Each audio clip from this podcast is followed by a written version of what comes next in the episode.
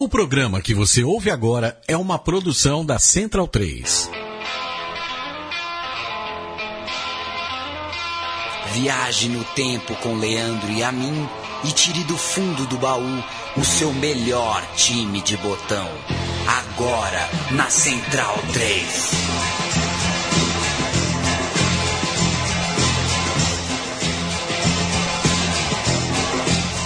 O programa Meu Time de Botão recomeça e bota os pés em solo argentino. Eu sou Leandro Amin, eu dou boas-vindas, agradeço ao seu play, ao seu download, à sua companhia neste e em todos os outros programas da Central 3. É um prazer saber que somos ouvidos por ouvidos tão uh, qualificados como o de vocês.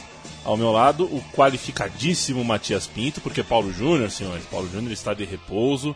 Todos, por favor, emanem boas energias ao seu tornozelinho que foi uh, devidamente rasgado, mas é, foi um processo cirúrgico que aparentemente deu tudo certo. O Paulo Júnior está de repouso. repouso. Daqui a pouco volta com times de botão, tá lá ricocheteando pelo quarto, tendo grandes ideias e certamente nos ouvindo nesse momento e falando assim: pô, programa bom, hein? Caramba. Matias Pinto, como vai você? Golaço, né, de Paulo Júnior. O que que é um golaço? Essa operação, golaço. Perfeito. Você tá bom, Matias? Tô bem, e você? Tudo bem. Eu quero que o, o amigo da Central 3 saiba que se num dia normal o Matias Pinto já senta o dedo no ar-condicionado, com o calor que está fazendo em São Paulo. O Felipe Figueiredo discorda, mas... Nossa senhora, o, o, o, eu tô dentro de um frigorífico. Hoje até eu tô chorando aqui com o ar-condicionado. O Matias veio e trouxe toda a pauta, a pesquisa. Ele é o homem por trás do Estudiante, não é um homem por trás do Estudiantes de La Plata, claro, mas do meu time de botão, do Sim. Estudiantes de La Plata, que recentemente viveu seus grandes dias. Na verdade, reviveu seus grandes dias pelos pés do filho do filho do, do, do homem que havia uh, até então, até a gente está falando aqui de entre 2005 e 2010, mais ou menos, né? Até então, o grande time de estudiantes em todos os tempos tinha sido da Bruja Verón. E veio o Brujita Verón e deu aos estudiantes campeonatos eh, nacionais e internacionais. Grandes glórias que o Matias vai apresentar neste momento, contando qual é o recorte, do que, que nós estamos falando, enfim. Bem, é, esse, esse, foi um pedido da, da audiência, né? foi um pedido do Michel dos Reis. É, ele tinha pedido só, só o Estudiantes campeão da Libertadores de 2009, mas não daria para contar a história dessa conquista é, se a gente não voltasse para 2005, no, no, centenário do clube, porque aí que o, o, o Estudiantes volta a ser o, o Estudiantes, né? Começa o processo que vai vai ter como a cereja do bolo uhum. a conquista da, da Copa Libertadores. Copa Libertadores conquistada dentro do Mineirão. Essa história, portanto, começa em 4 de agosto de 2005. É a data do centenário do Estudiantes, que inclusive foi comemorada com um jogo contra o Palmeiras no estádio Jorge Luiz Hirsch, um amistoso é, que fazia alusão à primeira conquista da Libertadores do clube, que foi em 68 contra a agremiação paulista. Os Pincharratas venceram em 68, mas perderam este amistoso centenário. É, é, vale lembrar que por conta do choque rei que aconteceu no Murumbi, no, pelo Campeonato Brasileiro daquele mesmo ano, naquela mesma data, o Palmeiras enviou à província de Buenos Aires apenas jogadores não relacionados pelo técnico Emerson Leão. Na verdade, o time B, e vale, vale pela curiosidade, vale, né? Deola, Zelov, Francis, esses jogadores estavam todos lá. O goleiro, o goleiro ex-goleiro Wilson Coimbra, o Macarrão, era o técnico. Enquanto isso, no Morumbi, Palmeiras e São Paulo, né, Matias? 3x3. Um, um alvissareiro 3x3. É, né? dois gols de Joino, né? Ele que é. chegou no Palmeiras justamente porque tinha feito dois gols pela Universidade de Chile contra o mesmo São Paulo. Então, na carreira de Joino, ele fez quatro gols contra o tricolor do Morumbi. É, mas esse jogo de amistoso não teve nada, né? Porque o primeiro que o Palmeiras fez um gol, né, com o Everton aos 24 do, do primeiro tempo. Aí no segundo tempo, o, do, do lado dos estudiantes foram expulsos o Ortiz e o Pavone, e do lado do Palmeiras o Wendel. Então, é, lembrando, né, aquele time do Estudiantes dos anos É. 60. Exato. Lembrar, eu fiz uma matéria sobre isso. Eu e grande Gabriel Brito, guerrilheiro da informação, nosso menino sudaca aqui, que, sobre esse jogo, né? Que é um jogo esquecido na história do Palmeiras. E entrevistei o Wendel. E o, o Wendel falou, não, joguei e tal. Não lembro. que- Assim, ele negou tudo o que aconteceu. Ele, pra ele, ele foi titular e não foi expulso. Quando ele entrou no segundo tempo, ele foi expulso 15 minutos depois. É um jogador realmente... É a memória, é, né? é, as memórias... Isso porque o jogo aconteceu há 11 anos atrás. Exatamente. Ah, e aí a gente abre o ano de centenário do Estudiantes com essa partida amistosa, que é legal pra gente lembrar aqui em termos de futebol brasileiro. Mas e o que acontece na Argentina nesse primeiro ano, Mate? Bem, o Estudiantes ele, ele tinha conseguido na, na temporada anterior né, é, a classificação à Copa Libertadores, algo que não ocorria desde 1984, e tinha feito a melhor pontuação da, da, da temporada, né, tirando o- os campeões do- dos torneios curtos. E esse time treinado pelo histórico Reinaldo Merlo, né, Mostaza? Que, Mostaça, que a gente já, já tratou aqui no programa sobre o Racing Clube de 2001 com o Mauro César Pereira, inclusive Passou por passo. dois, dois atletas daquela equipe faziam parte do, do plantel do Estudiantes, estão falando do Adrian Bastiat e do José Chartruc. É, o, o Mostaça foi, foi apresentado aquela noite ao aos reforços, né? Os defensores Agostinho Alagés, Carlos Arano e Carlos Araújo, além da volta do atacante José Luiz Caldeirão, é, que, que estava de volta à La Plata após 10 anos. E foi justamente o experiente atacante que marcou o último gol da velha Cantia das diagonais 1 e 57, quando o Estudiantes bateu o Rinácia algumas semanas depois pela quarta rodada do Apertura de 2005. Vamos ver o gol? Vamos ouvir esse gol do, do Caldeirão, o último gol é, nesse mítico estádio que está sendo reformado atualmente. Levanta su brazo. Calderón bien abierto por la derecha. Pavone se ubica en el medio. Viene la pelota sobre el sector izquierdo para Carrusca. Carrusca que de primera la toca. Qué buena devolución fue a buscar. Viene el centro. ¡Es gol de gol!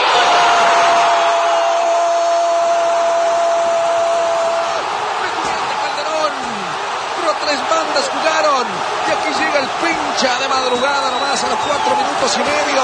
Define esta pelota Calderón tocando los tres con Pavón y Carrusca. Estudiantes uno.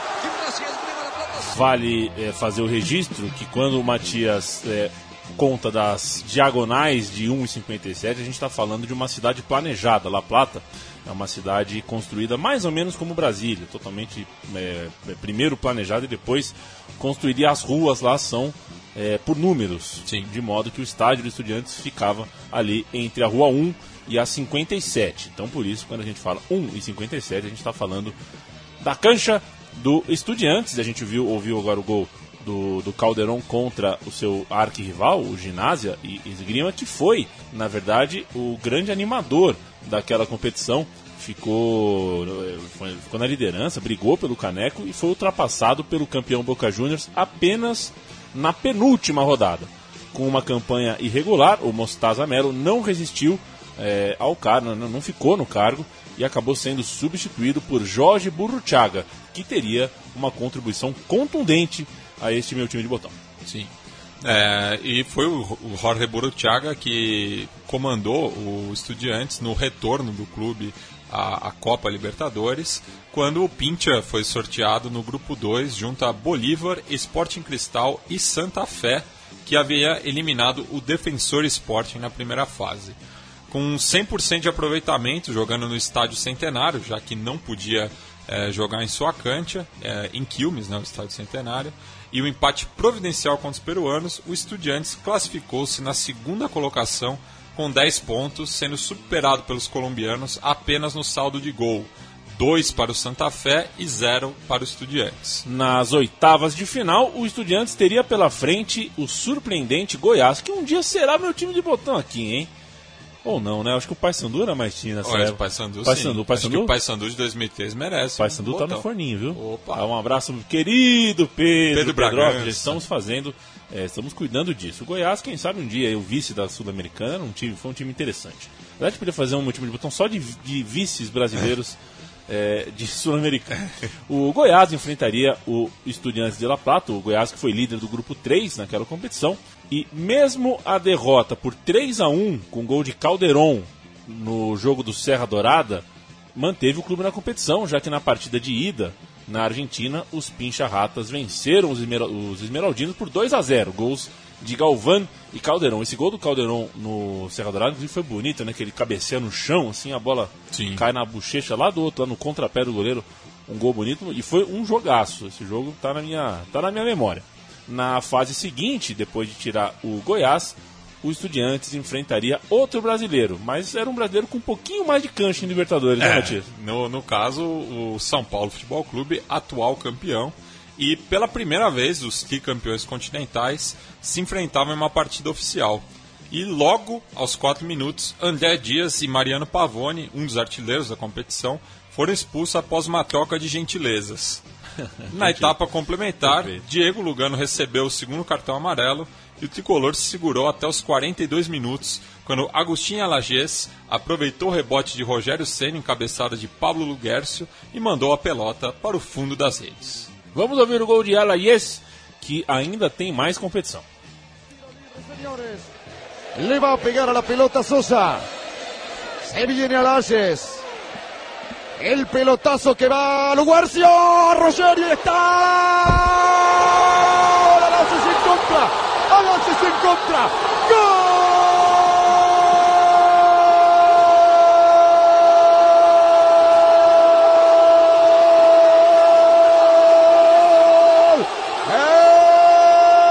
Estudiante de La Plata. Agustín Alances, el alma de la defensa conjunto Pincharrata, señores. A los 41 minutos del segundo tiempo, estábamos en la hora de estudiantes y convierte el primer gol. Uno para estudiantes, cero, cero para el São Paulo. Ah, muito bom o narrador argentino que falou São Paulo. Se, se preocupou em não chamar o São Paulo de São Paulo. Afinal de contas, nós não chamamos o São Lourenço de São Lourenço. Correto? Não. Por conta da parada para a Copa do Mundo, então você imagina, mais de um mês aí de paralisação, o jogo de volta e o jogo de ida ficaram muito distantes um do outro, então muita a coisa aconteceu até que 19 de julho, 40, quase 40 dias depois, os dois times se reencontrassem no Murumbi. E aí, assim como eu falei do Goiás Estudiantes, falo aqui de São Paulo Estudiantes, para marcar como, como essa campanha é é, é, musculosa. Foi um senhor jogo esse Não, São Paulo. Esse, esse, falando particularmente, foi o maior jogo que eu vi no estádio. Foi, é, é foi, tá foi impressionante eu, a tensão que, que, que, foi esse jogo e a. E no, no meu caso, a, a, a extravação com, com a classificação. Uh, uh, vale lembrar que, além disso, além da parada para a Copa do Mundo, a temporada argentina terminou no final de semana seguinte e Jorge Burrochaga não chegou a um acordo com o dirigente Juan Ramon Verón Labruja. Então, Labruja contratou o inexperiente, olha só que coisa, hein? Diego Simeone, 18º colocado pelo Racing no clausura naquela temporada. Ele que tinha se aposentado no começo do ano e tinha se aposentado pelo Racing e, e assumiu o cargo é, de, de treinador logo em seguida. Outra contratação que agitou o mercado de passes em La Plata foi a volta do Juan Sebastiano Veron, após 10 anos no futebol europeu. La Brujita estava de volta. Não me bolude, boludo. Não me bolude, não, não me bolude. Contudo, El Cholo Simeone não poderia contar com seu velho companheiro no jogo do Morumbi. É, se o Estudiantes avançasse às semifinais, aí sim o, o, o Verão poderia ser estrear, assim, ser inscrito pelo Estudiantes. Mas, em outro duelo tenso, o São Paulo devolveu o placar de 1 a 0 golaço de Ed Carlos e a vaga à semifinal foi decidida na marca da Cal. Ricardo Oliveira, Calderon, Rogério Ceni, Juan Comínguez, Fabão e Luguércio converteram suas cobranças. A partir daí, Martim Herrera defendeu o chute de Danilo, porém Rogério Ceni fez o mesmo no disparo de Alaches. Na sequência, Júnior deslocou Herrera e Marcelo Carrusca errou a meta, para a frustração dos milhares de pincharratas presentes no setor visitante e adiando a reestreia de La Brujita. E tenho que destacar aqui a torcida dos Estudiantes, que torcida na, na, naquela noite no, no Morumbi. A Polícia Militar de São Paulo tem outra opinião sobre isso. Principalmente ali na Avenida Ipiranga. Não, mas assim, paga 50 reais pro Matias, o Matias vai, chega na frente da Polícia Militar e conta, mas fala assim, fala, gente, pra, pra, pra torcedor argentino, pegar a faixa deles... é, não, não pode, é, isso é um código, é mais ou menos, sabe? Tem coisa que é sagrada para um e não é sagrado para o outro. É, é simples, é só É uma questão de inteligência, questão de que muitas inteligência. vezes falta. de contratar quem tem conhecimento para contar, para passar o conhecimento a quem não o tem. É mais simples do que parece. 6 de agosto, o Estudiantes visitou o Quilmes, aí já estamos falando novamente de calendário nacional, já que a Libertadores se acabou ali para o Estudiantes, mas acabou ali, mas plantou a sementinha para o que viria a ser o título que falaremos daqui a pouco ah, a respeito. E o Estudiantes visitou o Quilmes e voltou com os três pontos para a La Plata, graças ao tento solitário de Pavone. O sinal de alerta foi aceso entre as rodadas 4 e 7, quando o Estudiantes perdeu para o Belgrano em casa e na visita ao Boca Juniors, empate com o Banfield local e também nova derrota para o Central em Rosário. Nesta ocasião, o Herrera foi afastado por Simeone, que promoveu o jovem goleiro Mariano Andújar à titularidade. Andújar teria um papel também fundamental dali para frente na equipe do Estudiantes. E a partir daí foram 10 vitórias em sequência. Eu disse isso mesmo. 10 vitórias em sequência, Matias. 10 vitórias em sequências e no último sábado completou-se 10 anos é, de uma das maiores de um dos maiores jogos da história do Estudiantes, quando os velhos rivais né, mediram forças no recém-inaugurado Estádio Único de La Plata. O Leão chegava à 11ª rodada na terceira colocação, enquanto o Lobo, o Rinácia, estava focado na disputa da Copa Sul-Americana, tendo eliminado o Fluminense nas oitavas de final durante a semana. No primeiro clássico disputado por Juan Sebastián Verón, o camisa 11 foi o maestro da tarde. Já na etapa inicial, o placar da Cantia Provincial apontava 3 a 0, é, gols de Diego Galvão, Calderon e Pavone para o lado vermelho de La Plata. Na volta do intervalo, Galvão ampliou o placar e o tipeiro Herman Basualdo foi para o chuveiro mais cedo, sendo acompanhado em seguida pelo companheiro Matias Escobar.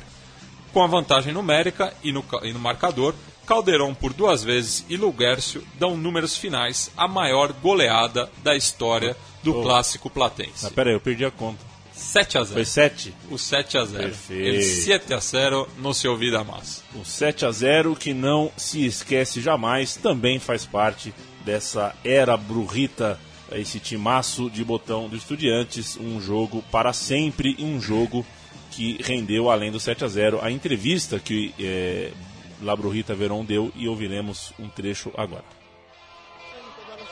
Creo que, que el equipo demostró que cuando quiere, que cuando está metido puede, puede hacer cosas grandes. ¿Les perdonaron la vida en algún momento? Digo, estaba para más todavía la goleada. Pasa que, qué sé yo, inconscientemente y también te tenés que poner en el lugar eh, de ellos. Pero creo que más allá de, de todo hicimos los goles que teníamos que hacer. Pero nunca lo sobraron, eso hay que destacarlo. Ustedes jugaron su partido sin cancherear, sin sobrar. Podíamos haber parado mucho antes y seguimos. Este, tu primer clásico, mejor no te pudo haber salido. Sí, la verdad que bárbaro, bárbaro. Por todo, por la expectativa, por la gente, por los muchachos mismos. Que desde el momento que, que salimos de country sabríamos que podíamos hacer un gran partido. Estábamos metidos. Muchacho, foi bárbaro, foi bárbaro. Seguimos com a campanha depois do 7 a 0 do Estudiantes contra o seu maior rival. E estamos em 8 de novembro, numa partida postergada da sexta rodada. E o Ginásia Esgrima foi novamente goleado, dessa vez para o Boca Juniors. Foi 4 a 1 o jogo. Os jogadores do Lobo haviam sido ameaçados por Barra Bravas do clube caso vencessem a única equipe àquela altura que poderia impedir o título do Estudiantes. Então entendam o contexto. Depois de apanhar de 7 a 0 do Estudiantes, a torcida queria que o Estudiantes não fosse campeão, a torcida do, do, do ginásio. E que humilhação, né? Que, que coisa pra história, né? A torcida pedindo para os seus próprios jogadores perderem para o Boca Juniors, como de fato aconteceu.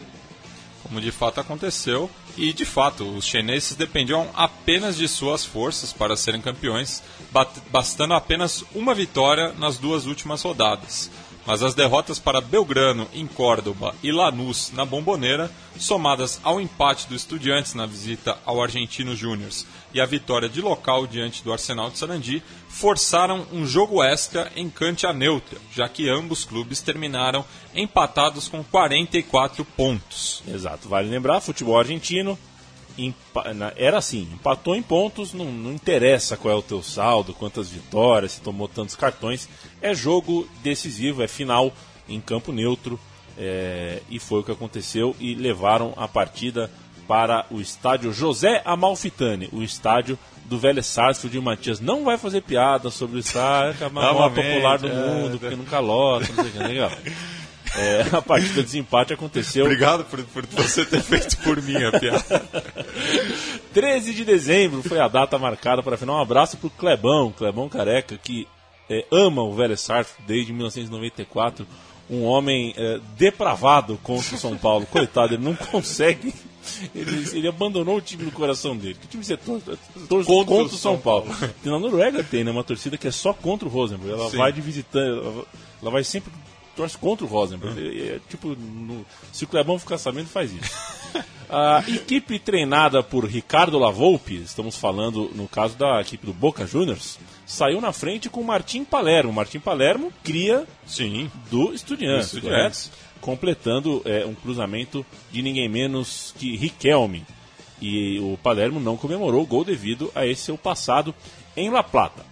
Um Pablo foi expulso de Camatias, você é um gênio. Um Pablo foi expulso de cada lado. Ledesma para o Boca e Alvarez para o Estudiantes. Então, 1 a 0 para o Boca, os dois times com 10 em campo, tudo aberto, Matias. Sim, José Sousa empatou a partida no segundo tempo, em bela cobrança de falta, e Mariano Pavone garantiu a virada histórica, aproveitando o lançamento de Andújar, encobrindo Aldo Bobadilla e concluindo de cabeça para botar fim a um jejum de 23 anos. Então, ouviremos agora o gol de Pavone naquela tarde histórica em Liniers.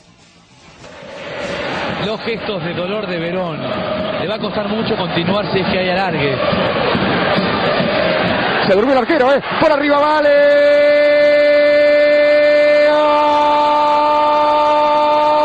Pavone.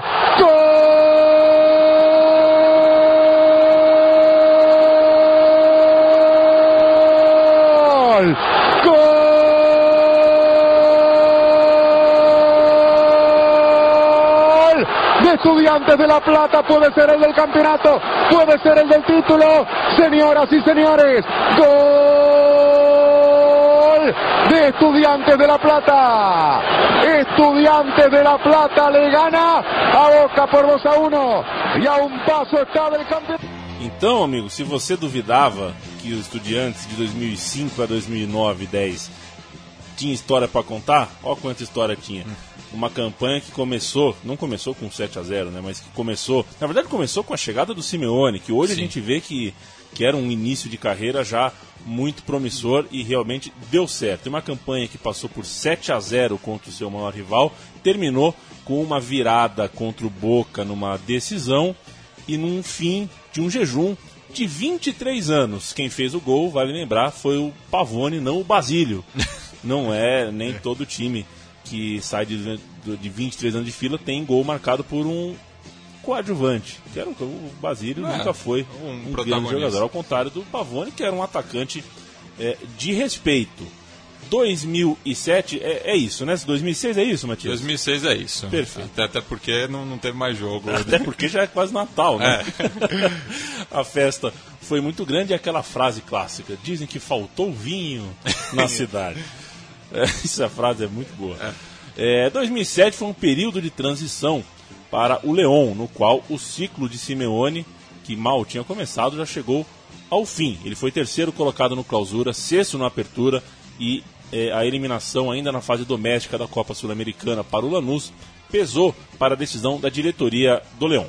do Leão. No ano seguinte, dois treinadores passaram pela Casa Mata Pincharrata sem sucesso. Roberto Sensini foi eliminado pela LDU nas oitavas de final da Copa Libertadores e terminou o clausura na terceira colocação, atrás de Boca Juniors e o campeão River Plate, sob a batuta de Diego Simeone. Então ele saiu do, do Estudiantes e já ganhou novo título é, doméstico, deixando o clube em setembro e sendo substituído pelo interino Alejandro Russo. Leonardo Ascada assumiu no dia 21 daquele mês e fechou o ano com a sétima colocação do Apertura e o vice-campeonato da Copa Sul-Americana. Com o segundo melhor promédio do Apertura 2007, Clausura 2008 e Apertura 2008, o Estudiantes disputaria a Pré-Libertadores em 2009 diante do Sporting Cristal, classificando-se à fase de grupos pelo saldo qualificado, após perder em Lima por 2 a 1 quem fez o gol do, do Estudiantes foi o Enzo Pérez e ganhar no estádio único por 1 a 0, gol de Ramon Lentini. Os adversários do grupo 5 eram Cruzeiro, Deportivo Quito e Universitário de Sucre. El Negro Ascada renunciou ao cargo após a derrota por 1 a 0 na capital equatoriana pela terceira rodada, tendo também perdido para o Cruzeiro na estreia por 3 a 0 e ganhado dos bolivianos por 1 a 0, gol de Juan Manuel Salgueiro. Esse 3 a 0 do Cruzeiro é... foi um jogo que o Kleber, gladiador, fez três gols em 15 minutos e foi expulso. Aos 20. É, ele, é, é o resumo da carreira. O Kleber estava no auge, né? É. Ele estava no auge da loucura. Ele fez três gols em 15 minutos e foi expulso logo em seguida. Foi também, isso era carnaval, é. foi exatamente no dia em que o meu noivado foi pro Beleléu. foi a primeira coisa que eu fiz após uh, uh, estar solteiro novamente. Assistir Estudiantes e Cruzeiro dentro de um hotel no centro nervoso de São Paulo. Uh, obrigado por, por, essa por compartilhei uma grande história. De minha vida quebrei o espelho do banheiro né, de raiva. Foram 700 reais que a empresa uh, pagou. Alejandro Sabella foi o nome escolhido para o restante da competição. Como dissemos agora há pouco, a Astrada deu linha no pipa, deu vazare, foi embora e o Sabedia chegaria para comandar o time e como comandou bem. Mesmo sendo um velho conhecido da enteada, pois foi bicampeão pelo clube em 82 e 83, esta era a sua primeira oportunidade como treinador, pois até então ele era apenas, entre aspas, o auxiliar do Daniel Passarella nas passagens do Kaiser pela Argentina, Uruguai, Parma, Monterrey, até o Corinthians e também o River Plate. Já em sua estreia, o Sabedia adquiriu a confiança da torcida Pintiarrata uh, ao comandar o time que bateu o Deportivo Quito por 4 a 0. Três gols do grande Mauro Bocelli e um do Enzo Pérez, que ainda era novinho, faria muito sucesso como faz em Portugal. Mesmo placar construído contra o Cruzeiro, 4 a 0. Aí contra o Cruzeiro foram gols de Veron, Fernandes, Sanchez Prete e Sanchez Prete de novo. Na visita a Sucre. Porque ele tem nome composto. Exatamente. Na visita a Sucre, Oxo contra o Universitário, um 0 a 0 sem gols e sem sal, mas que garantiu a classificação do Estudiantes para as oitavas de final. Onde encontraria o Libertar, mas o tetracampeão paraguaio não foi páreo para Estudiantes, sendo amassado por 3 a 0. Não foi o quê? Páreo. Paraguaio? Ah, Meu Deus. É, por 3 a 0 gols de Fernandes e 2 de Bocelli em La Plata. E o empate sem gols em Luque garantiu a vaga às quartas de final, onde teria pela frente o Defensor Sporting, que vinha de eliminar o Boca Juniors em plena bomboneira, mas foi derrotado por 1 a 0 em Montevidéu, gol de Leandro de Sábato, e mesmo placar em La Plata, gol de Benítez. Devido à longa amizade entre carboneiros e pintiarratas, a Comembol proibiu torcedores visitantes em medida inédita nas partidas contra o Clube Nacional de Futebol pelas semifinais. É, lembrando que isso, é, essa medida é inédita entre torcidas de países diferentes. Só para contextualizar, Só Estudiantes e Penharol são muito amigos. São muito amigos. E né? evidentemente... E, e, poderia dar problema. Perfeito, porque o adversário era o Nacional, correto? Era o Nacional. Em La Plata, o Leão bateu o bolso por 1 a 0 gol solitário de Diego Galvão. Em nova visita ao centenário, o Estudiantes voltou com a classificação na bagagem ao vencer o Nacional por 2 a 1 um doblete de Bocelli.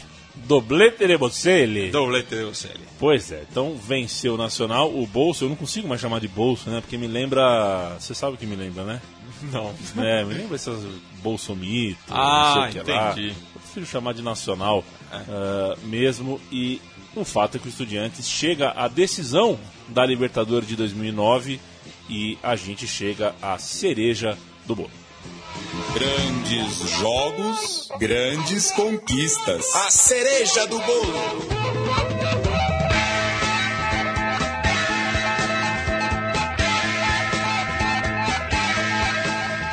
É normal que a gente lembre que é, ao longo da campanha, a gente acabou de citar, muitas goleadas permearam o caminho do Estudiantes até a decisão. E do Cruzeiro também. O Cruzeiro goleou o Estudiantes e o Estudiantes goleou o Cruzeiro. Esses times se enfrentaram, no, eles estavam no mesmo grupo na primeira fase e chegariam juntos à decisão. Era o Cruzeiro, se a gente já falou que era o Cruzeiro do Kleber, mas para refrescar um pouquinho mais, era o Cruzeiro do Ramires, correto? Sim. o Cruzeiro do Adilson Batista como técnico, talvez o, certamente o grande trabalho que o Adilson eh, fez na, na carreira, e um time bastante interessante, um futebol, é, um, era um time leve, era um futebol.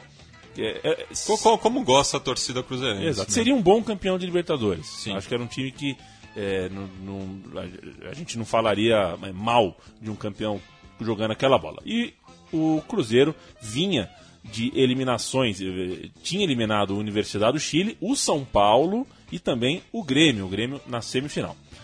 Nessa primeira decisão entre Estudiantes e Cruzeiro, jogo realizado no, no Estádio estádio, único, estádio né? único, estádio modelo de La Plata. A gente, a gente tá ouvindo o George Harrison no fundo, ele não teve oportunidade de tocar no estádio único, mas o Paul McCartney esteve lá, Esteve lá? esse ano. Perfeito. Os goleiros Andújar do Estudiantes e Fábio do Cruzeiro não permitiram que o placar se movimentasse. O menino que muda as plaquinhas não ganhou cachê.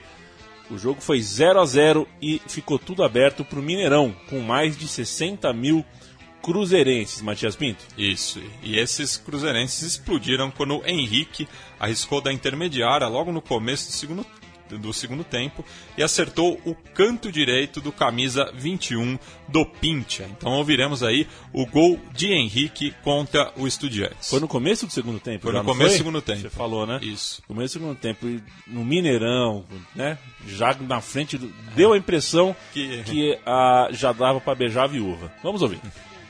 Histórico do Joãozinho, quando o jogo estava por 2 a 2 E depois, as coincidências em 97. Os dois times vieram na mesma chave, como esse, empataram em 0 a 0 no primeiro jogo. E aí o chute de longe assim, ó. Assim, ó. Assim, ó. Assim. Gol!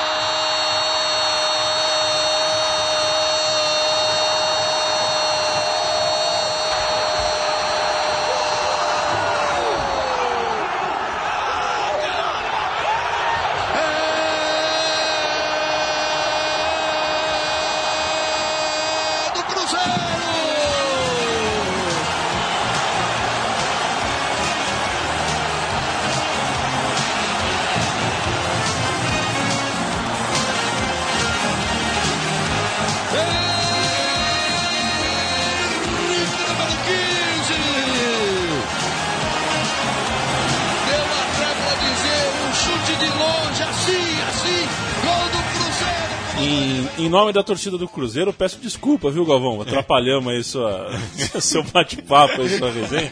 Desculpa aí. É, Não tinha nada de demais acontecendo no campo.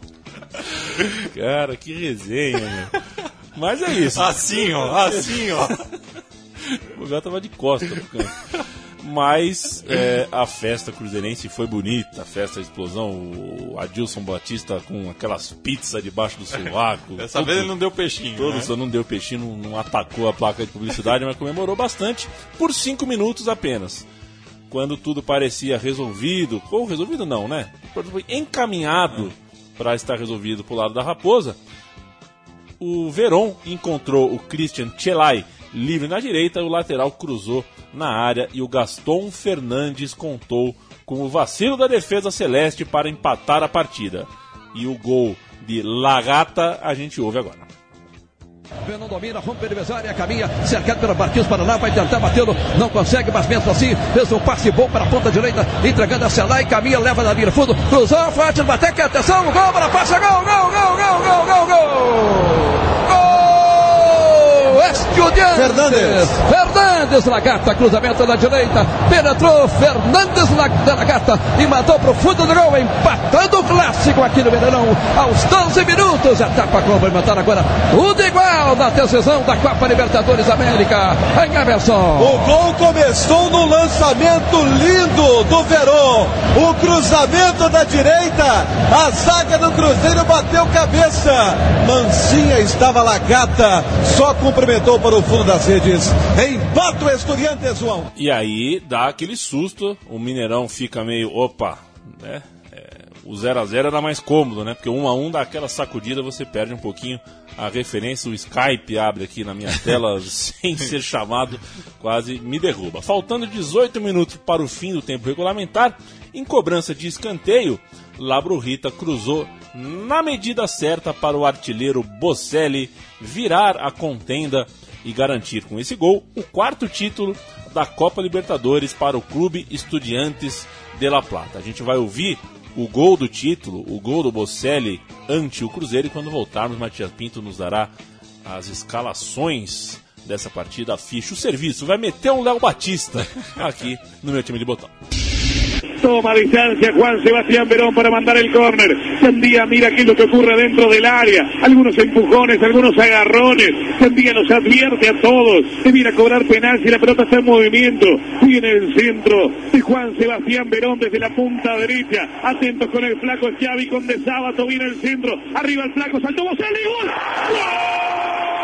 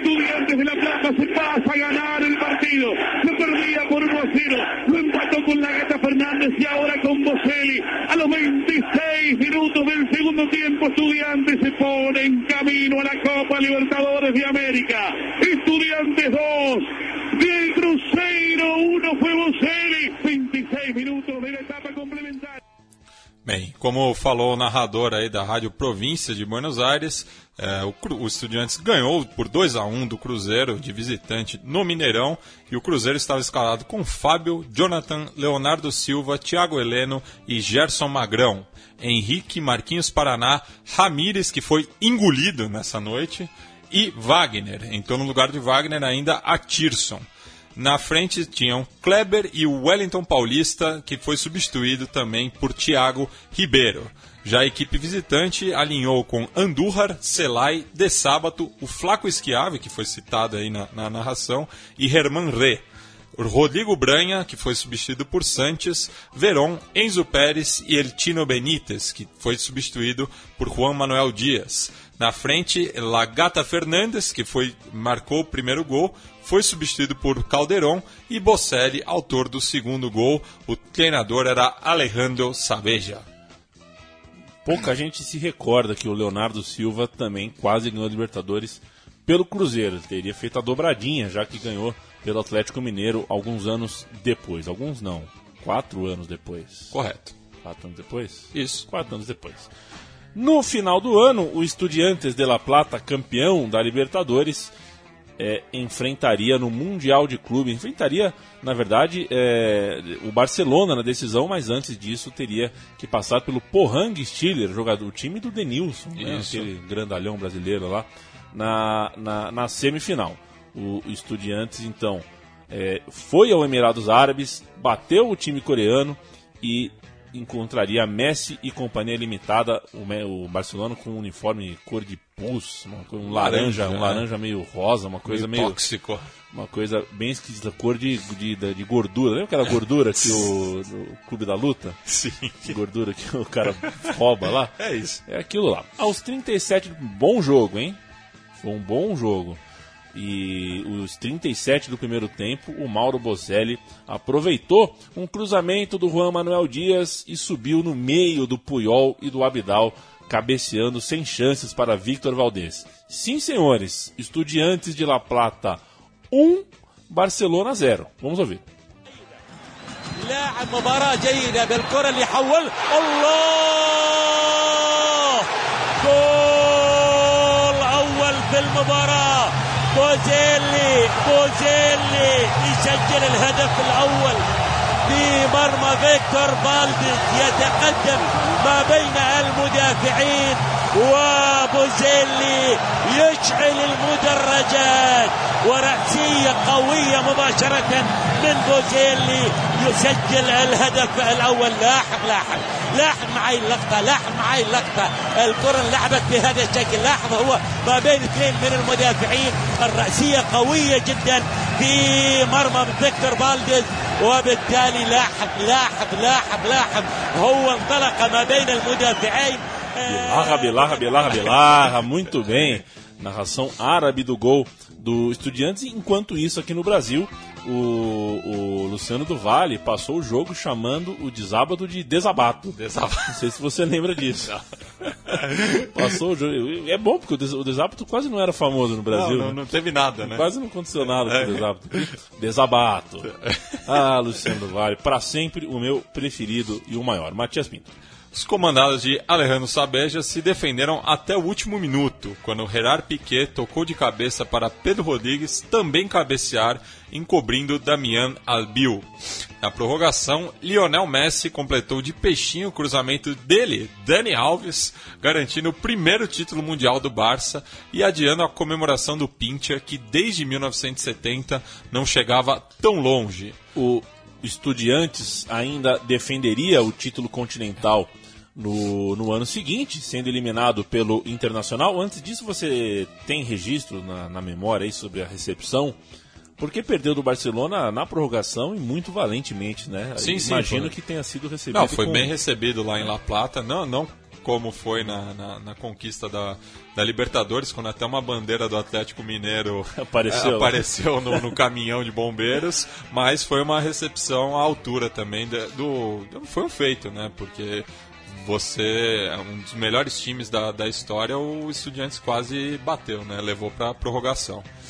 Vale lembrar também que o Internacional, na eu estava falando da campanha seguinte, né? Campanha de defesa do título. Nela, o, o Estudiantes mais uma vez marcou história em confronto com brasileiros. Dessa vez foi o jogo contra o Internacional pelas quartas de final na fatídica Noite das Bengalas, na qual o goleiro Orion teve a visão prejudicada por conta dos sinalizadores acesos pela sua própria torcida e não pôde conter assim o arremate cruzado de Giuliano a dois minutos do apito final.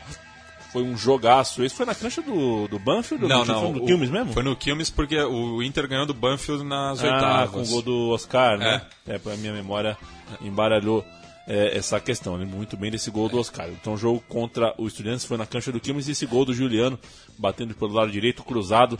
E isso, esse gol da eliminação no finzinho, gerou uma batalha campal a partir da briga entre os jogadores Desabato e o Abondanzieri, goleiro do Internacional. Eles deram um exemplo e os torcedores eh, seguiram a risca. Isso. Já na Recopa Sul-Americana, nova derrota para a LDU, doblete de Hernan Barcos e desconto de Marcos Rojo em Quito. Aquele? Aquele. E empate sem gols no estádio José Luiz Meissner em Quilmes. Contudo, a temporada foi salva com a conquista do Apertura, no qual o Estudiantes teve 100% de aproveitamento de local e esteve na liderança em 12 das 19 rodadas, terminando a dois pontos do Vélez Sarsfield com 14 vitórias, 3 empates e apenas duas derrotas.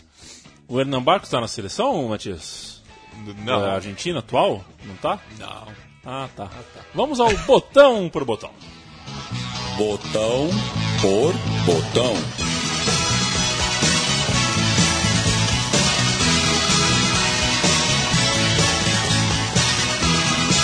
Deixei um pouco mais a trilha porque eu sei que você gosta, Matias. Você que gosta de Goodfellas, um grande filme, Filmaço. uma grande trilha sonora, tem essa tem uma cena de transição com essa Correto. é- não sei se é a cena que morre, parece todo mundo morto. Não, Eu acho que é essa, que, É? que faz uma, uma. com o Eric Clapton também. É, É, é uma sequência de pe- é, pedrada só. só pedrada. O quadro botão por botão, a gente individualiza o coletivo e a gente fala dos principais destaques da campanha, da era, ah, dos tempos de ouro ah, dos homenageados. E começamos pelo camisa 9, José Luiz Calderon, um garoto revelado pelo modesto Defensores de Cambaceres, sendo lá campeão da Primeira C em 1991. Caldeira, como é, é simpaticamente chamado pelo roteiro e pelos amigos, eu. Eu não sou amigo do Caldeirão, mas chamo, me permita. Ele chegou aos Estudiantes já no ano seguinte, em 92, onde permaneceu por três anos, por três temporadas, e foi é, um dos pilares da campanha que culminou no acesso à Primeirona. Foi transferido ao Independiente e cedido por empréstimo de um ano ao Napoli, que lhe garantiu convocação para a Copa América de 97, competição disputada na Bolívia, a famosa competição do Vai Ter Que Me Engolir. No retorno à Avejaneda, o Calderon foi artilheiro do Clausura de 99 e novamente relacionado para um torneio continental de seleções. Ele passou quatro anos no futebol do México e voltou ao Independiente em 2003. Passou também pelo Arsenal de Sarandi antes de regressar finalmente a voltar a La Plata, onde foi fundamental na campanha de 2006 do Apertura conseguido lá no campo do Vélez contra o Boca que falamos aqui. Em nova passagem pelo Arsenal foi também campeão. O rapaz gosta de levantar taça. Ganhou a Sul-Americana em 2007 e dando assim bagagem copeira que foi aproveitada por ele na sua última transferência, sua terceira chegada ao Pincha, na qual foi um, do, um digamos assim, reserva de luxo e um veterano, um, mais ou menos o que foi o Evair para o Palmeiras em 99, digamos assim. É, em 2010 ele acabou coadjuvante na conquista do Apertura pelo Argentino Júnior e pendurou as chuteiras no segundo semestre pelo Camba. Não conheço. O Cambaceres, que a gente citou Ah, no começo. tá. Voltou, É, pô. voltou pra encenada. Ué, isso é, né? aí, tá aí, pô. Podia ser para os Los Conejos, pô, não sei. Como treinador, o José Luiz Calderon atuou no Ginásia de Jujuy entre 2011 e 2012 e também no Atlanta, time que Matias Pinto nutre ojeriza em 2014. Gastão Fernandes, o camisa 10, Lagata deu seus primeiros pulos no River Plate, onde foi campeão do Clausura em 2003. Após breve passagem no Racing Club, foi cedido ao Monterrey para logo voltar à Argentina e ser campeão do Apertura 2007 pelo São Lourenço. Novamente no México, jogou duas temporadas pelo Tigres, até encontrar o seu lugar no Estudiantes, onde ficou por seis anos consecutivos, sendo campeão da Libertadores em 2009 e do Apertura 2010. Tentou a sorte na Major League Soccer ao assinar com Portland Timbers, mas no começo do ano retornou a La Plata. Atualmente defende a Universidade de Chile. Você já falou para alguém tenta a sorte em uma, um princípio de briga? Tenta a sorte já. Já falou? Não, não. Ah, você tem tamanho, Matias. Você podia falar. é, tenta a sorte, meu. Vamos de La Brujita, nome bolodê, Juan Sebastián Verón. Esse praticamente nasceu no clube, já que é filho de um dos maiores ídolos do Estudiantes, o Juan Ramon. O Verón La Brujita estreou é, é, é, La Bru- Juan Ramon Verón La Bruja, né? Filha da Bruja, estreou profissionalmente em 93, mas fez parte do plantel rebaixado à B Nacional é, antes disso. Deu a volta por cima, naturalmente, ao lado de outros jovens, como o já citado Calderon, e também o grande Martim Palermo, El Titã, e conquistou o título da segunda eh, divisão, do segundo escalão do futebol argentino, com estas feras. De volta à elite, ele logo chamou a atenção do Boca Juniors, sendo contratado por estes por 3 milhões de dólares em apenas um semestre em La Boca foi novamente vendido. O Boca foi, eh, foi rápido no gatilho, já mandou o cara, despachou para Gênova, foi jogar na Sampdoria e por lá ficou dois anos até ser incorporado ao elenco estrelar do Parma, já careca. A carecão, né? Ele no Sim. começo da carreira não era carecão, carecão. Depois ficou careca e ainda também mantinha aquele inconfundível cavanhaque. No Parma foi campeão da Copa da Itália, da Copa da UEFA e também chegou à seleção argentina. Daniel Passarella o convocou para a Copa de 98 da região Emília-Romagna, onde fica o Parma, ele mudou-se para a capital italiana, mais precisamente a parte azul da capital. Foi jogar na Lazio, onde conquistou, conquistou finalmente o Scudetto e também a Supercopa com os conterrâneos Cláudio Lopes, Diego Simeone, Hernan Crespo, Roberto Sensini, um time que já foi citado aqui Sim. no meu time de botão, uma grande Lazio. Em 2001 para frente, Matias, é com você. Em 2001, o Manchester United gastou 42 milhões e meio de euros no seu passe, maior contratação do futebol inglês à época e que trouxe muita dor de cabeça para o Verón, já que é, ele Não deu certo. né? Não, não deu certo não- não- e também no jogo contra a Inglaterra pela Copa do Mundo de 2002 disseram que ele deu para trás. É. Então acusavam o Verón de ser um vendepátria. É, mas, em 2003, o seu valor de mercado cai pela metade ao ser contratado pelo Chelsea e de Londres volta à Itália no ano seguinte, onde conquistou por duas vezes a Copa pela Internazionale. O Bom Filho a casa torna e depois das seis temporadas inesquecíveis no Estudiantes, que foram tema desse programa, abandona o futebol profissional temporariamente para atuar pela Associação Coronel Brandsey em 2012, que era afiliada à Liga Amateur Platense de Futebol. Em julho do ano seguinte, anuncia o seu retorno por mais uma temporada ao Estudiantes, disputando a sua última partida oficial na derrota por 2 a 1 para o Tigre em 18 de maio de 2014. Cinco meses após a aposentadoria, encabeça a chapa ADN Estudiantes e é eleito com 75% dos votos presidente do clube pelo período de três anos. Estamos nela, né? Estamos nela. Estamos na gestão Brurrita. Estamos na gestão Brurrita. Estamos gravando esse programa em outubro de 2016. Gestão Brurrita e. Que dê tudo certo pra Brurrita. Que não me bolude. Mariano Andújar, goleiro que com apenas 19 anos já era titular do Huracan e amargava com estes o rebaixamento eh, no final da temporada de 2002-2003. Defendendo a meta em Parque Patrício por mais dois anos, ele chamou a atenção do Palermo, para onde foi jogar em 2005, mas retornou à Argentina eh, rapidamente, assumindo a titularidade do Pincha.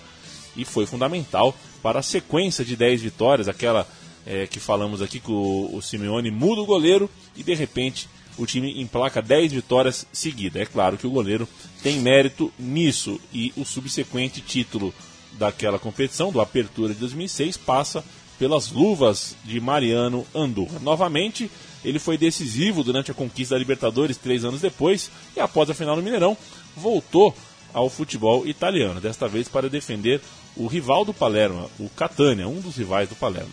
Foi um dos grandes, eh, um dos goleiros reservas um dos grandes goleiros de sua época no país e nas Copas do Mundo de 2010 e 2014 tinha bala para jogar, mas não jogou. Ficou no banco de reserva e também jogou pela seleção nas Copas América de 11, 15 e Centenário, que a gente não sabe como, como, falar, como né? chama tem- daqui pra frente como vai falar, né? Pois é. Após novo empréstimo ao Estudiantes e passagem pelo Napoli, é, o Napoli, ele retornou definitivamente a La Plata no ano passado, onde está neste momento. Vamos agora para Rodrigo Branha, o Chapo. O volante formado no Quilmes é um dos poucos nomes, ao lado de Leandro Benítez e Juan Sebastião Verón, que conquistou os três títulos do período citado. Chegou ao clube no ano do centenário, tendo passado antes por Mallorca B e União Santa Fé e permaneceu por oito temporadas. Ele também vestiu a camisa da seleção argentina em nove oportunidades, porém nunca foi convocado para nenhuma competição além das eliminatórias. Depois de sua quarta passagem pelo Cerveceiro, retornou ao Pincha no começo deste semestre. O programa Meu Time de Botão se despede nesse momento. Este foi o Estudiantes de La Plata, campeão nacional e internacional. Por muito pouco não foi campeão mundial de futebol. O time que consagrou de vez é, Verón como um dos grandes ídolos ah, de sua geração no futebol argentino. e que também, também colocou na primeira prateleira de uma grande história nomes como esses que citamos aqui, de Branha a Bocelli, passando também por Calderon, Pavone, enfim, grandes jogadores e esta pesquisa, este roteiro é todo mérito de Matias Pinto, ao qual me despeço e pergunto, o que ouviremos? Ouviremos, é, eu, eu não sei se os botões já cantaram aqui.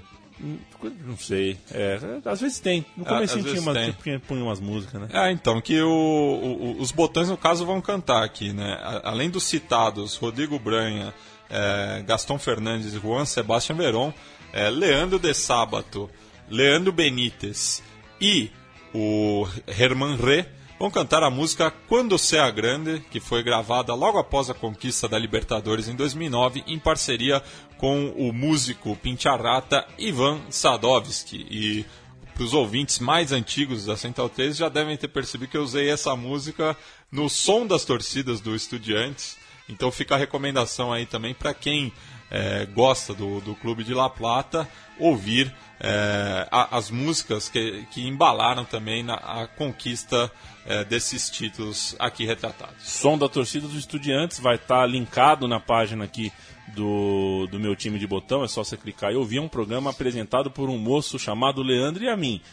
Apesar dele, o programa é bom. Tem o Matias Pinto de novo nas picapes. Vamos ouvir Ivan Sadovski com Quando Sea Grande. Muito obrigado por ah, sua companhia. Volte sempre. Toda semana tem um time de botão novo na Central 3. Grande abraço.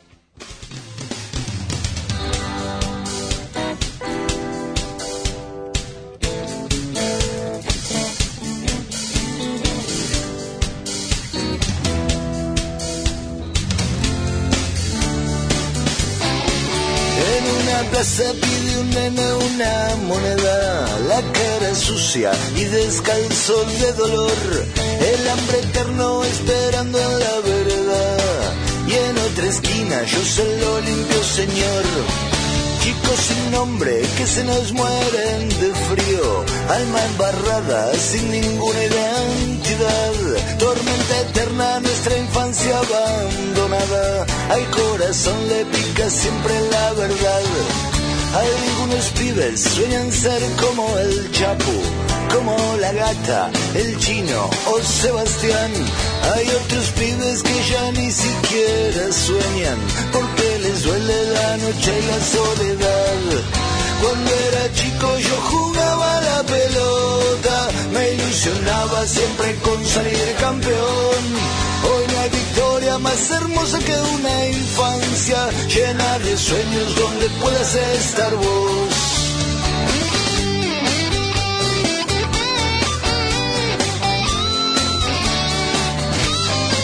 Leandro de Sábato es mi nombre y soy el chavo y en Caferata orgullo de Santa Fe. Las tardecitas, las mateadas en familiar dejaron huellas, me parece que fue ayer. Me dicen chino, me llamo Leandro Benítez. Nací en Berizo y en sus calles me crié. Extraño el cielo del barrio Villa San Carlos. Sueños de niño a los que yo quiero volver. Cuando era chico yo jugaba a la pelota, me ilusionaba siempre con salir campeón. Más hermosa que una infancia llena de sueños donde puedas estar vos.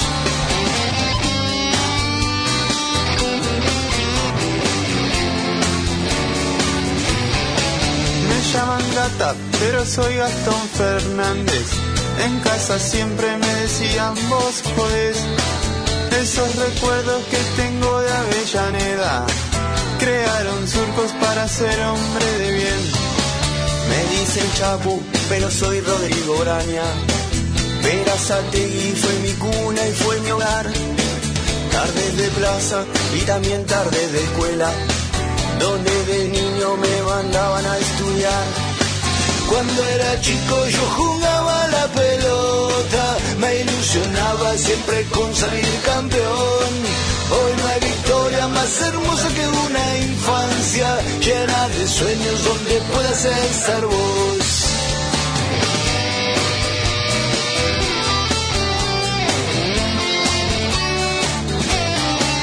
Me dicen colo desde que iba a la primaria.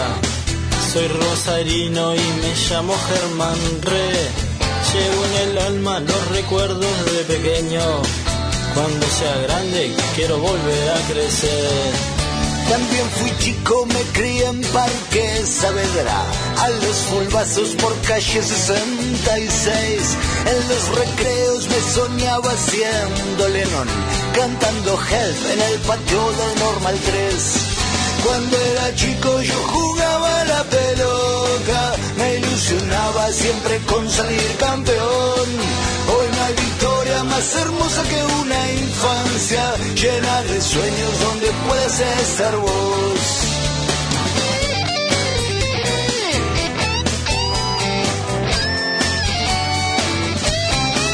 Nací en La Plata y todos me dicen bruja, pero mi nombre es Juan Sebastián Verón. Mi mamá siempre me apoyaba con mis sueños. Me decía, nene, vas a ver que haces un gol. Crecimos todos y aprendimos a ser grandes. Nos enseñaron que la solidaridad está marcada en el corazón de estudiantes. Educación, esfuerzo, lucha y humildad. Cuando era chico yo jugaba la pelota, me ilusionaba siempre con salir campeón. Hay victoria más hermosa que una infancia llena de sueños donde puedes estar vos. Cuando era chico yo jugaba la pelota, me ilusionaba siempre con salir campeón. Hoy no hay victoria más hermosa que una infancia llena de sueños y justicia para vos.